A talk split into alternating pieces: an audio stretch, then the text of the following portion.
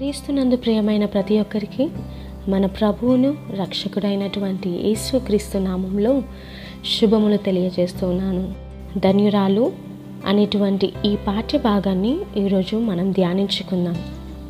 ఈ ధన్యురాలైన స్త్రీ యేసు తల్లి అయిన మరియా పాత నిబంధనలోని మిరియాము అను పేరు నుండి మరియ పేరు వచ్చినట్లుగా వ్యాఖ్యాతలు వివరించారు. మగ్ధలేనే మరియా వేరొక మరియా అని పిలువబడే స్త్రీలున్నారు కానీ యేసు తల్లి అయిన మరియా లోకంలో అనేక మంది ధనవంతులైన స్త్రీలు లోకరక్షకుడు తమ గర్భం నుండి జన్మిస్తాడని ఆశతో ఎదురు చూస్తున్న తరుణంలో ఒక కుగ్రామంలో పుట్టిన దీనురాలైన ఈ కన్య మరియా గర్భమందు మెస్సియా జన్మించుట వల్ల స్త్రీలలోకెల్లా ఈమె ధన్యురాలైంది దయాప్రాప్తురాలైంది. ఈ మాటలు లూకా వ్రాసిన సువార్త మొదటి అధ్యాయము ఇరవై నుంచి ఇరవై ఎనిమిది వచనములలో వ్రాయబడి ఉన్నది.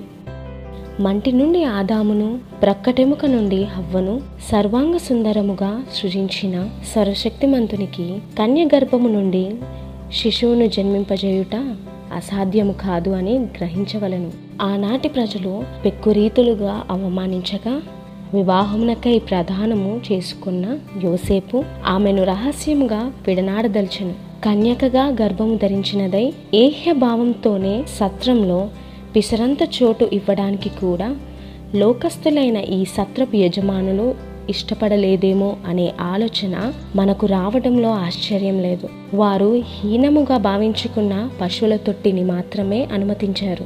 యేసు అనే లోకరక్షకుని పరుండజేయుటకు పశువుల తొట్టి తప్ప మరేమీ లేనందుకు ఆ మాతృహృదయం ఎంతగా కృంగిపోయిందో గాని నుంచే ప్రేరేపింపబడిన గుల్లలు జ్ఞానులు బాలుని సందర్శించి విలువైన కానుకలు ఇచ్చినప్పుడు అంతగా పొంగిపోయి ఉండవచ్చు మరియ భక్తురాలు కుమారునితో పాటు సేవలో తిరిగింది.